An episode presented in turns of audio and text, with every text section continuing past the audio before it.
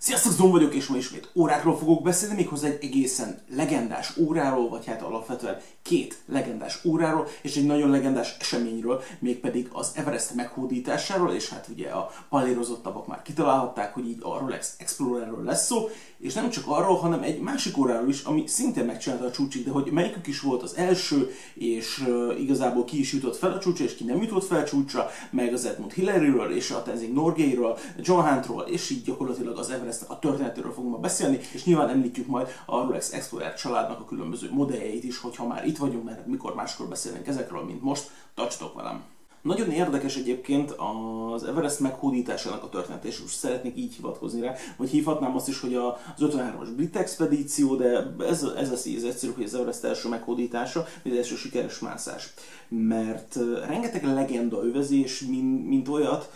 nagyon sok öröm és nagyon sok bánat, rengeteg áldozat és hatalmas emberi teljesítmény az, ami ezt az egészet övezi. És úgy jutunk el ugye időben oda, hogy 1912-re gyakorlatilag a Föld minden kontinensére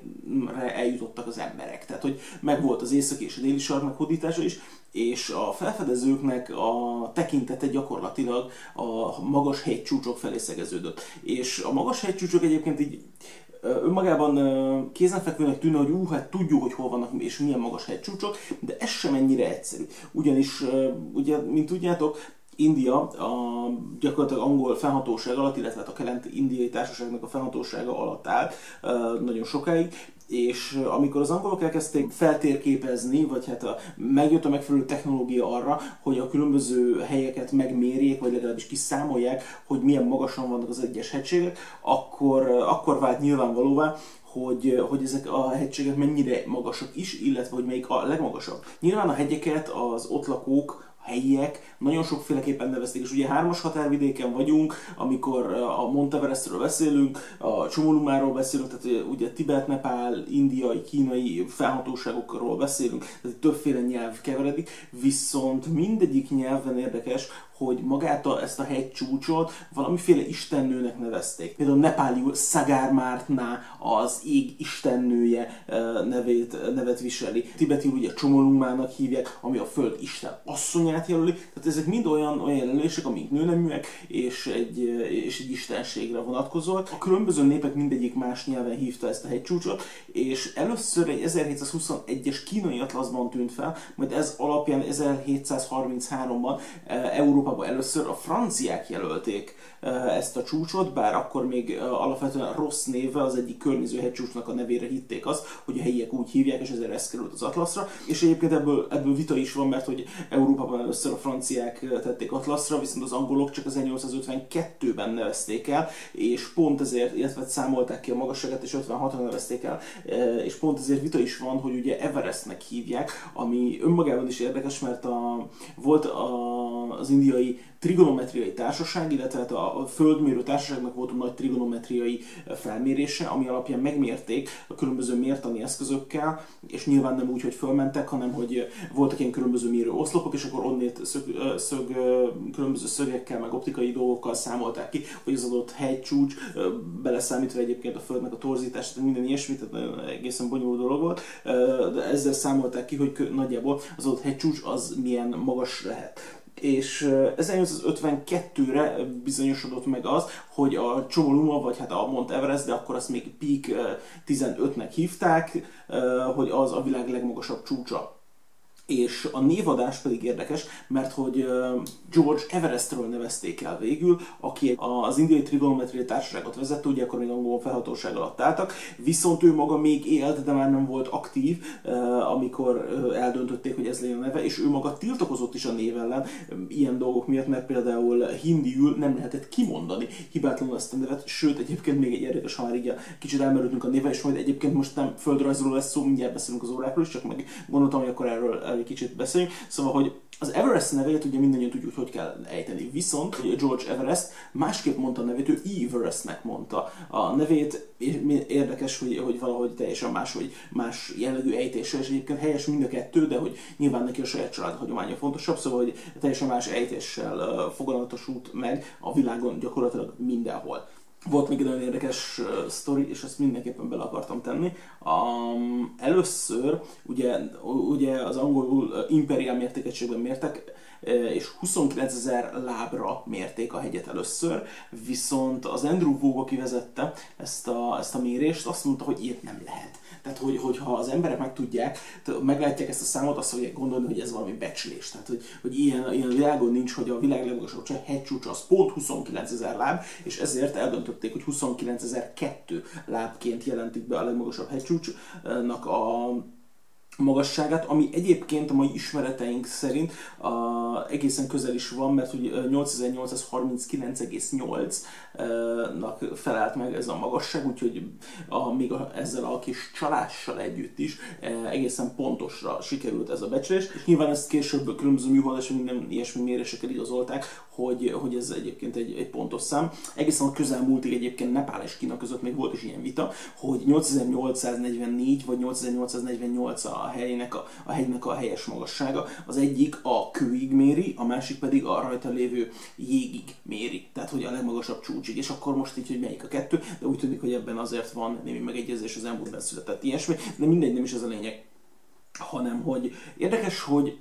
nem tudunk olyanról, hogy bárki az 1853-as expedíció előtt sikeresen megmászta volna a hegyet. És most nem arra gondolok, hogy most 24 expedícióban most tényleg feljutottak-e, vagy nem jutottak föl, hanem arra gondolok, hogy például Japánnak a Szenthegyét, a Fujit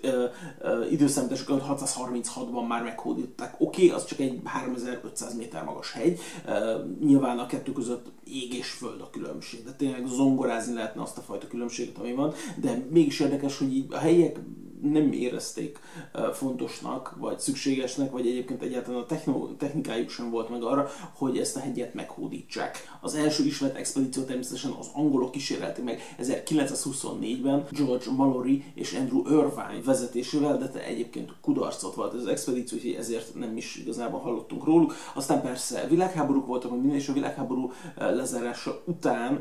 lett ez a dolog ismét fontos, és főleg úgy, hogy a 30-as évektől a Rolex például fellépett egyfajta szponzorként, aki szponzorált ilyen jellegű eseményeket, és egyébként az 52-es alapvetően egy svájci vezetésű, nagyjából a résztvevőknek a szinte 90%-a svájci Genfből jött, ilyesmi, és volt néhány kivétel, például ugye a Tenzing Norgay, akinek fontos szerepe lesz majd a, az expedícióban, és neki akkor Raymond Lambert volt a mászótársa, akivel majdnem feljutottak a csúcsig, ők 8595 méter méteren kellett, hogy visszaforduljanak a rossz látási viszonyok, meg minden más miatt, tehát hogy konkrétan mint egy 300 méterre voltak, vagy 2-300 méterre voltak a csúcstól, azért mondjuk az jó pár órányi mászás lett volna még, tehát hogy rossz volt az idő, elfogyott az oxigénjük, ki voltak fáradva, és így egyszerűen nem tudták már megcsinálni. Monszun érintettségű területről beszélünk, ugye ilyenkor általában az, hogy vagy tavasszal másznak, vagy ősszel másznak, és már jött a monszun, úgyhogy muszáj volt lejönniük a hegyről, és megpróbáltak újra össze, viszont akkor csak 8100 méter jutottak.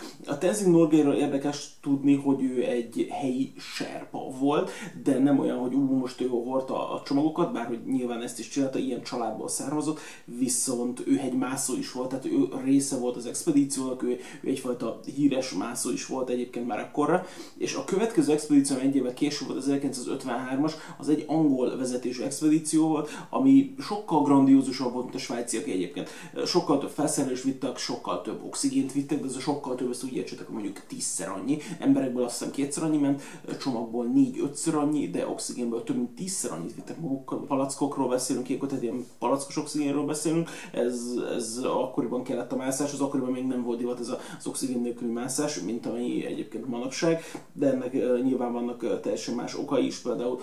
nyilván egyszerűsödtek a felszerelések azóta, sokkal kevesebb dolgot kell magukkal vinni. Az 53-as angol expedíciót egyébként John Hunt vezette, és, és ebben a mászótársa a, a Tenzing Norgaynek ugye Edmund Hillary volt, aki új-zélandi egyébként, és ő is ő is egyébként akkoriban már egy híres hegymászó volt, tehát hogy ő is, ő is már ismert volt, tehát ő nem, nem volt teljesen új a, a terepen, tehát hogy ő, őt a hír azért megelőzte, viszont még ő sem próbálkozott a, a hegyel, a nagy bestiával vagy vadállattal, vagy egyébként utólag nevezték. Fura egyébként, hogy az Edmund és a Tenzing, ők csak gyakorlatilag egy másodhegedű szerépre voltak számva, mert ők voltak a B-terv, hogyha az A-terv nem sikerül. Az A-terv az az volt, hogy a Tom Turillion és a Charles Evans mássza meg először a hegyet, de egyébként ők 8750 méterig jutottak, tehát konkrétan ők már látták a, a csúcsot, de nem jutottak fel, úgyhogy nekik onnét kellett visszafordulniuk, ugye ez már egy kicsit magasabb, mint ami az egy évvel korábbi expedícióval történt, És akkor ő, amiután ők visszaértek kifáradva és minden a, az alaptáborba, innét indultak uh, akkor az Edmund és a Norgé arra, hogy meghódítsák a csúcsot. És akkor innét kapcsolódunk a, a dolgokhoz. Tehát, hogy uh, az alap legenda órás szempontból ott van, hogy mi volt az első óra, ami a hegyen járt, nyilván kigyártotta, annak milyen fajta órája volt, és hogy van erre egyáltalán bármiféle bizonyíték. Ugye nagyjából ez a, ezek az érdekes kérdések. És sokféle válasz van erre természetesen, sok minden nem egyértelmű. Van egyfajta tábor, aki úgy gondolja, hogy a Rolexnek az egyik modellje az Oyster Perpetual, ami egyébként akkoriban, ugye ebből lett majd később az Explorer a sikeres mászás szempontjából, ugye ez a 6098-asnak a prototípusa egyébként, hogy, hogy ez volt. Van olyan, aki úgy gondolja, hogy a, a Norgé, mivel részt vett az 52-es mászásban, ezért hálából az expedíción való részvételért kapott a rolex egy arany Datejustot, erre egyébként bizonyíték van, megvan az óra, meg minden, és hogy ő ebben mászott, pont azért, mert hogy ő 53-as expedíció nem volt a tagja,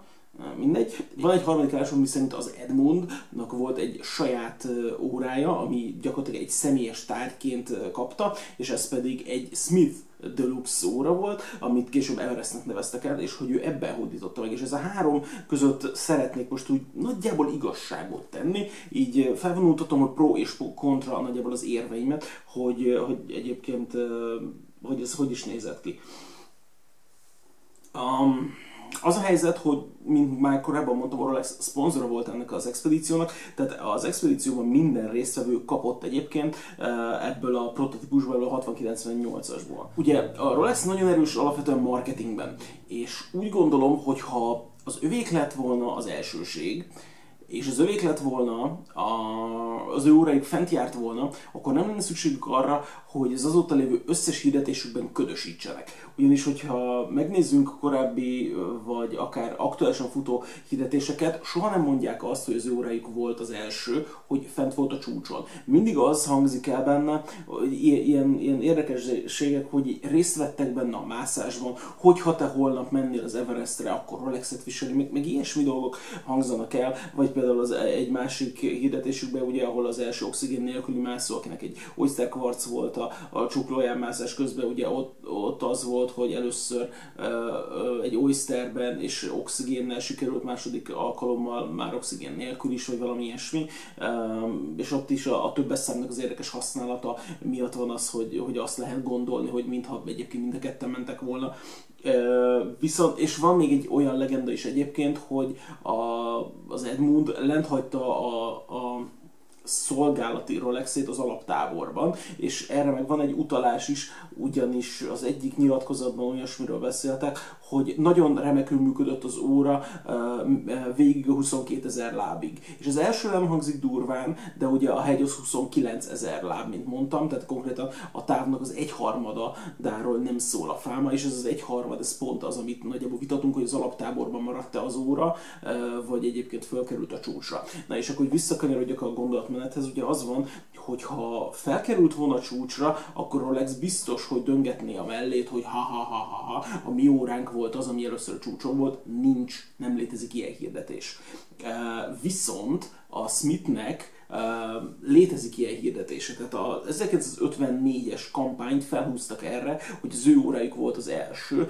Idézet van benne az Edmund Hillary-től és a John Hunt-tól is. Az Edmund Hillary azt mondja, hogy az órát elvitte egészen a csúcsig, és így tökéletesen működött, a John Hunt pedig valami ilyesmit mondott, hogy, hogy nagyjából minden, hogy több mint elégedettek vagyunk a felszerelésre, amit kapunk tőletek, vagy valami, valami ilyesmit, mit mondtak. Tehát konkrétan a a Smithnek van egy ilyen hirdetése, hogy az ő órájuk volt az első. Úgyhogy én ezért ez alapján úgy gondolom, hogy, hogy tényleg az övék volt. A második, másik kérdés még az, hogy ki volt az első, aki felment a hegyre, és ez kevésbé órás dolog, bár egyébként ez is fontos lehet. A, azt tartották sokan, hogy nincs fénykép arról, hogy az Edmund Hillary a csúcson volt, csak a Norgayről van, van fénykép, és ez alapján azt lehetne gondolni, hogy a, hogy a Norgay volt az első, aki fölment. Ez azért nem igaz egyébként, mert a Tenzing Norgay a saját önéletrajzában és visszaemlékezéseiben megírta, hogy az Edmund Hillary volt az első, aki föllépett a csúcsra. Tehát ugye, hogy ez a dolog, ez biztos. Azért nincs róla kép egyébként, és ez egy nagyon prózai dolog, mert az Edmund, az Edmund Hillary tudott fotózni, a Tenzing Norgay nem tudott fotózni, ezért a Norgay nem tudta elkészíteni a képet az, az Edmund Hillary-ről úgy, hogy ő a csúcson áll. Plusz egyébként nagyon kevés időt töltöttek a csúcson, ugye nyilván mindenféle bajuk volt már, hát így nem tudom én, órák óta palacból vették az oxigént, mert ugye fönt a légréteg miatt egyébként egyáltalán nem tudták, rosszul voltak, mit tudom én, negyed órát töltöttek a csúcson. Tehát most képzeljük el azt, hogy így fölmásznak a világ legmagasabb csúcsára a világot először, és utána ők így ott negyed órát ott vannak, fotóznak egy párat, de tényleg, tehát így keveset, csak hogy látszó, hogy ők tényleg ott voltak, és elindulnak visszafelé. Másrészt meg nyilván, hogyha a Smith azt állította volna, aki egyébként akkor is egy kis hal volt, és ugye azóta a kvarcválság el is sodorta őket, és meg is szüntek, tehát hogy, hogy ha, ha, ha azt állította volna a Smith, hogy ők voltak az első, és a Rolexnek lenne bizonyíték, akkor biztos, hogy szarrá fossá perelték volna őket, úgyhogy egyébként abba döglöttek volna vele, és nem a kvarcválságra. Apropó kvarcválság, volt egy rész, amikor csak a kvarcválságról beszéltem, hogyha gondoljátok, és nem láttátok volna ezt még a, a valószínűleg az ajánlatkártyák között meg lesz, nézzétek meg. Ha máshol nem, egyébként a csatornán megtalálható, két részben is foglalkoztam a kvarcválsággal egyébként. Az a prototípus, amiről vitatjuk, hogy az Edmund Hillary viselte, vagy nem viselte,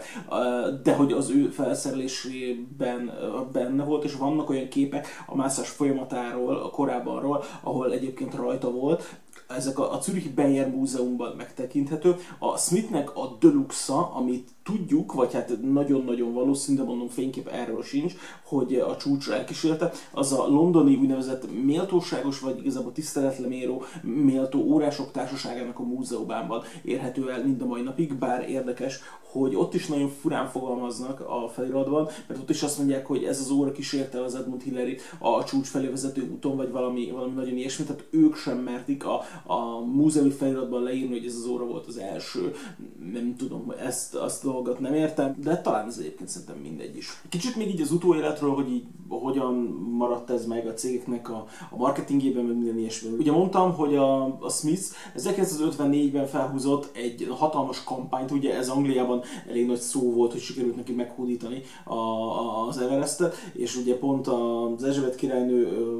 koronázási ünnepségének a napján érkezett ez a hír, úgyhogy eléggé, konkrétan elég nagy hír volt, és pont ezért kapták az lovaggeütést, kaptak meg minden ilyesmit, amit, amit ilyenkor kell, és, és nekik ez, ez ment, ez hajtotta a szekeret rendesen, ugyanakkor a kvarcválság az ugye végzett ezzel a céget, tehát gyakorlatilag nekik lényegtelen, hogy most az övék volt vagy nem. Elméletileg a márka még létezik,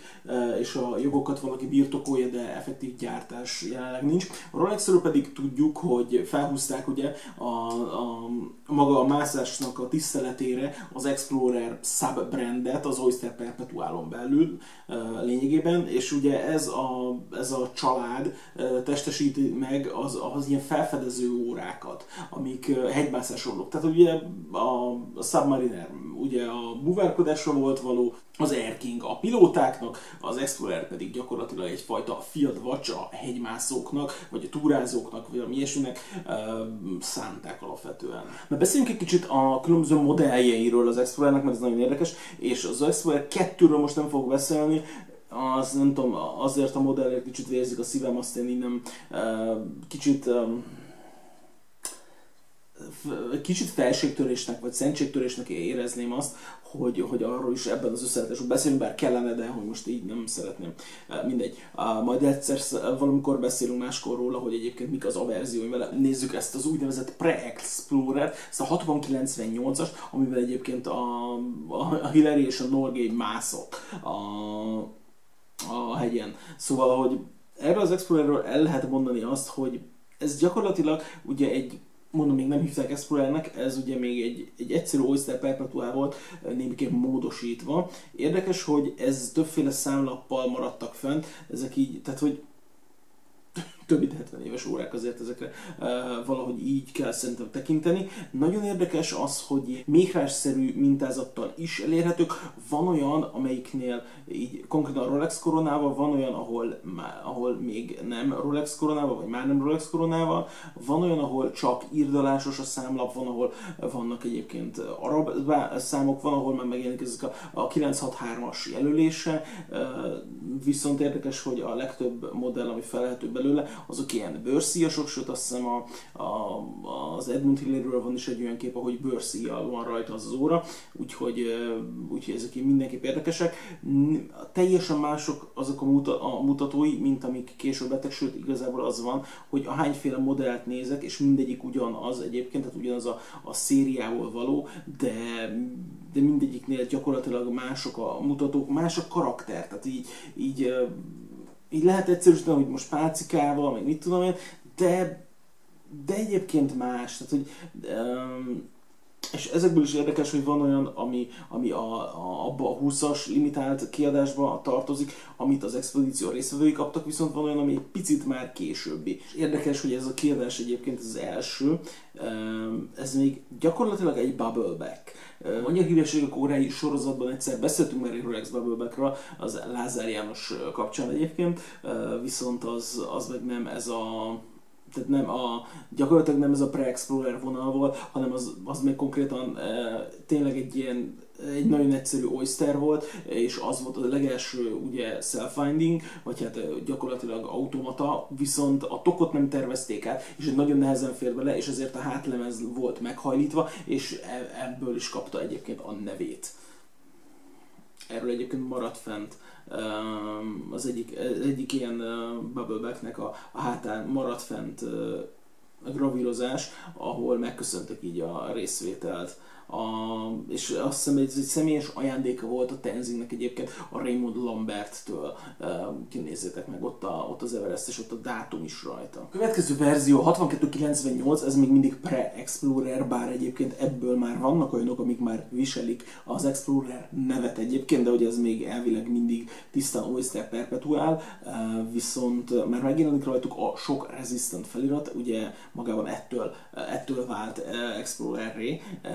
ez a modell, hogy alapvetően ilyen rázkódás ellen készült, ugye, mert amikor azért hegymászáson részt vettek a, a részvevők, akkor azért használták azt a csákányt rendesen, és oda, oda kellett néha csapni, meg oda verték az órát, úgyhogy ezt a dolgot alapvetően bírnia kellett, és mondom, felszerelték már koronazárral is ezeket a modelleket, a korábbi, a 6098-ason még ez nem volt, és nagyon sok változás ezen kívül egyébként így nem mondható el, viszont érdekes, hogy ebből még azért találtam olyan modellt, amin szintén vannak arab számok, de itt azért már több olyan van, amin, amin csak, a, csak az egyszerű indexelés van, viszont van olyan, ahol egyébként a Rolex Corona teljesen abszurd helyen van, és, és 12-es index van rajta. Valamennyire egységesedett már egyébként még a mutató. Tehát itt már nincs a mutatók között akkora széthúzás, mint ami az előző verzióknál volt, ott azért nagyobb volt a range. Látszott, hogy itt már azért próbálják ezeket az órákat terelni egyfajta, egyfajta termékvonalba. Volt az előző verzióknál egyébként még olyan, ahol csak festett indexek voltak, megfestett feliratok, itt már mindig rakott index, hogyha megfigyelitek. És az első valódi Explorer eh, az a 6150-es volt, ott már szerepel a, a felirat a, a számlapon az összes eh, modellnél, és érdekes, hogy itt ilyen Hát megjelent már, van, volt, ahol már megjelent a Mercedes mutató jel, és van olyan, ahol egyébként ez, ezek a kis pálcika mutatók jelentek meg, tehát már itt elhagyták a kardot, vagy, a, vagy az íveléseket, és megjelent ugye az ikonikus háromszög a 12-nél, és ugye a 369-es osztás a számlapon szintén e, megfigyelhető, és ebből csak olyan modelleket találtam, amik már mindegyik acél szíjon érkezik. Érdekes, hogy mind a 6150, mind a 6350 e, sötét számlappal érkezett eredendően, a kettő között nagyjából annyi a különbség, hogy a 6350-en ilyen méhrásszerű volt a számlap, tehát ilyen nagyon érdekes a, a mintázata, de mindegyiknél már az volt, hogy a, a 369-es írdalás, a háromszög, a Mercedes jel, a gyakorlatilag másodperc mutatom a, a külön kijelző, a lollipop, ahogy ugye ezt az angol hívja, e, ezek volt, a 63-50-esek voltak bőrrel, a 61-50-esek egyáltalán nem voltak e, bőrrel szerelve, viszont gyakorlatilag minden ugyanaz, e, ugyanaz a verk, az A296-os verk volt gyakorlatilag az összes verzióban. A verkekben még volt itt eltérés a 61-50 és a 63-50 között. A 63-50 már Certified Chronometer besorolásra érkezett, és bár a verk ugyanaz volt, mégis a tesztek más eredmény mutattak, mert konkrétan az egyik kapott finom hangolást, a másik pedig nem. Alapvetően ez a, ez a különbség a két alapmodell között. És gyakorlatilag ezek az első valódi Explorerek, ezek már nem pre-Explorerek, hanem ezek már konkrétan kimondottan Explorerek, amik minden egyes tulajdonsággal rendelkeznek az Explorer családnak. Érdekesség még, létezik az Explorernek egy 5500-as nevű uh, modellje, ami, ami gyakorlatilag egy Air King. Jellegű tokban érkezett, a szokásos 36 millis tok helyett ez 34 millis tokban érkezett, bár a felirata egyébként ennek is gyakorlatilag szerepel rajta az Explorer, a 369-es besorolás, a háromszög a tetején, meg így alapvetően minden, mégis valami teljesen más és teljesen fura a korábbi Explorerektől eltérő magában a tok mérete és a formája is, úgyhogy ez egyfajta ilyen kicsit kilengése, a Rolexek így próbálkoztak egy egyfajta ilyen modellel. Úgyhogy ez egyfajta szánypróbálgatása volt a, annak, hogy egyébként mire, mi is az, amit, a, amit szánnak egyébként magában az Explorernek. És abból is látszik ez a kísérletezés, hogy meg kell nézni a következő modell, az 5501-est, ami gyakorlatilag egy Datejust. Tehát konkrétan ez egy Datejust, azon, amelyik előttem van, gyakorlatilag ez egy kétszínű Datejust, maga a számlapja az Explorer, viszont nemes fémek van, tehát kétszínű fémből van, de hogy egyébként aranyjal van a funkciógyűrű, a korona is, és egyébként a rakott indexek is. Föl van írva rá, hogy Explorer, viszont ez megint visszatér a 6098-asoknak a bizonyos uh, inkább kartszerű uh, mutatóihoz, meg minden ilyenhez persze szerepel rajta a Precision, és érdekes, hogy itt már a a számjelölések azok nagyon-nagyon hasonlítanak a mai kvázi modern explorereknek a számaira, tehát maguk a számforma, a 369-esnek az, az írásmódja, maga a tipográfia egy tök más, mint a korábbiak, és érdekes, hogy tudok mutatni ebből a korból Datejustot, ami nagyon-nagyon nagyban hasonlít erre, vagy akár van egy ilyen Air King is egyébként, úgyhogy ez ilyen nagyon fura hibrid, ugyanakkor ez nagyon tetszetős, de próbálkoztak vele, tehát így, így látszott, hogy, hogy ez a termék van, ez így igazából nincs kifuttatva, és így, így nézik, hogy igazából mi lenne az, a, ameddig ezt le lehetne vinni, valószínűleg tesztelték, hogy a, hogy a piac egyébként erre hogy reagál valójában. Aztán megjelent az 5504-es, ami gyakorlatilag megint visszatalált erre a, erre a fajta hegymászós, fieldwatchos, akármilyen gyakorlatilag milyen, ilyen útra, és ez, ez konkrétan ez a mai, maihoz már nagyon hasonló Explorer tok megint, és megint itt vannak a, a külön, a mindenféle Explorer kellék, ami van, a 369, a Mercedes gyakorlatilag a Lollipopos másodperc mutató, a Super Precision felirat, az egyébként ezek a Luminous Scalo indexek, sőt ez igazából a kopás alapján úgy gondolom, hogy ezek rádiós dolgok voltak valójában, és ezek fölött már nyilván eljárt, ez, ezért néznek ezek ki úgy, ahogy, de hogy maga a top forma azért ez mégiscsak inkább az Explorer-t idézi, mint, mint bármi mást. Frissítettek a korábbi verkeket, ez már az 1030-as verk, ami konkrétan az első in-house szerkezetük volt. Tehát, hogy ez ez, ez gyakorlatilag házon belül tervezték és gyártották is egyébként. Sokkal kisebb volt, mint az A296-os, és így eltűnt gyakorlatilag az, hogy Bubble Black hátsó legyen, úgyhogy így, így színbe is lehetett hozni, vékonyabb lett a, tro, a toknak a profilja is, és hát gyakorlatilag ez a fajta tokforma vált a védjegyévé ennek a, ennek a fajta termékvonalnak. Van még egy érdekes hibrid, az Expertnek az 5700-asa, ami dátumos, ez az egyetlen dátumos Explorer nagyjából, ami gyakorlatilag megint csak visszataláltunk ide az Air King vonalra, és itt is van rajta nagyító, meg minden, viszont a számlap az megint a nagyon retro 6098-at és a hasonlókat idézi, semmi köze az 5500-as, főleg az 5504-es termékvonalhoz, nincs 369 rakott indexek vannak, Oyster Perpetual és Precision feliratok, Swiss felirat rajta, de hogy ez, ez megint egy nagyon-nagyon fura, tényleg egészen fura konstrukciónak tűnik. Nem tudom, hogy ez egyébként mennyire volt menő dolog, de úgy gondoltam, hogy, hogy mennyire ment a piacon, de úgy gondoltam, hogy ezért ezt mindenképpen megéri ide betenni az összeállításba. Még itt van előttem egy érdekes modell, szinte az 50-es évek végéről, ez a 6610-es, és ez is a régebbi fajta irányvonalat képviseli, viszont már ez is az 1030-as verkel, de ez is egyfajta eh, rádiumos eh, indexekkel eh, épített óra volt egyébként. A 6610-esből egyébként szintén elérhető volt, hogy világos és sötét számlappal, és ismét találtam itt is egy modellt, amin volt egy mélységjelölés, pirossal, nagyon izgalmas önmagában ezt is nézni, viszont az összes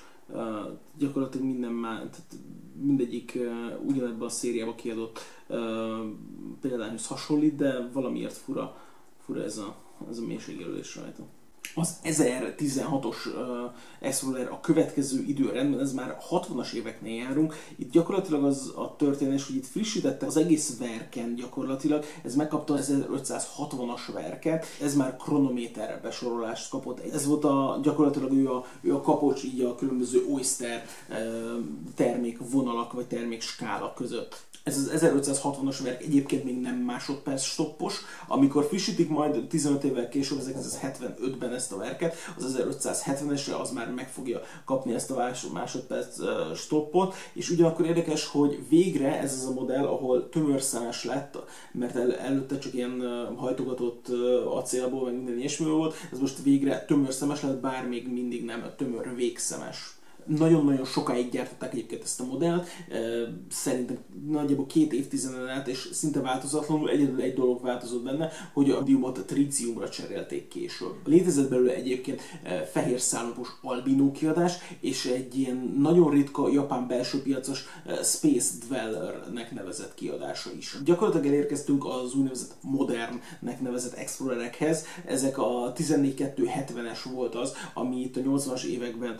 gyakorlatilag gyakorlatilag elkezdte, és itt, itt már az van, hogy nem nyomtatottak a, a számlapon az indexek, hanem fehér arany keretbe vannak foglalva, és ez a fehér arany keret van kitöltve luminescáló folyadékkal, ugye szuperluminovával. Vannak olyan korai modellek, amiket úgynevezett blackout modellnek hívnak, ahol a 369-es feliratok feketével vannak kiöntve. Ez nagyon ritka, nagyjából egy éven át gyártották így, úgyhogy aki ilyet szeretne, annak fel a gatyáját, és igazából elég drága is lesz, de hogy ez egy létező modell, a legtöbb esetben pedig ugye ezek egyébként fehér színű lumineszkáló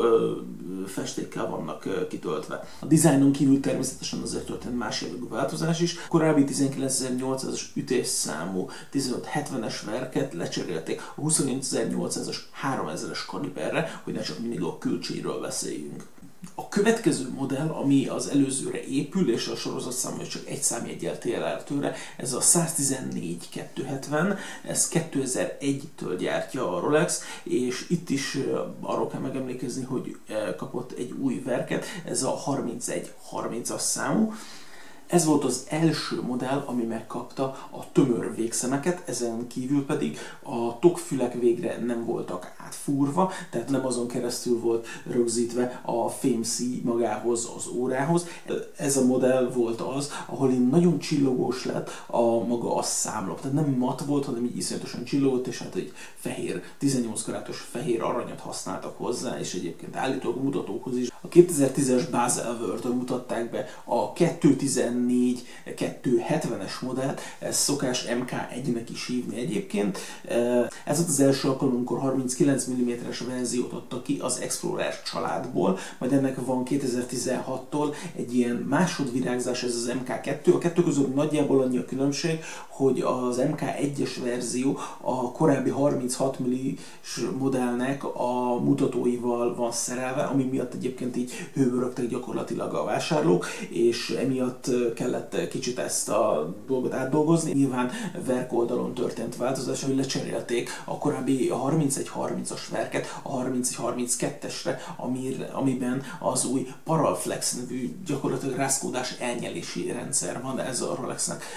akkoriban ez volt a legmodernebb és a legújabb verkje. Valamint körbe a számlap és a kristály között a, megjelentek a Rolex gravírozások is a,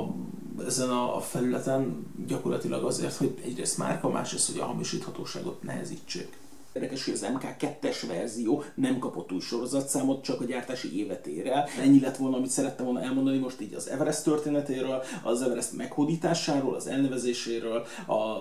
az, Everest meghódításának részvevőkről, nem csak azokról, akiknek először sikerült, hanem például akik először próbálkoztak is róla, e, valamint a Rolex Explorernek a modelljeiről, és hát említettük a nagy riválist, a Smith-t, ami sajnos egyébként így eltűnt a történelem sűjesztőjében. Örülök, hogy itt voltatok, és találkozunk legközelebb. Sziasztok!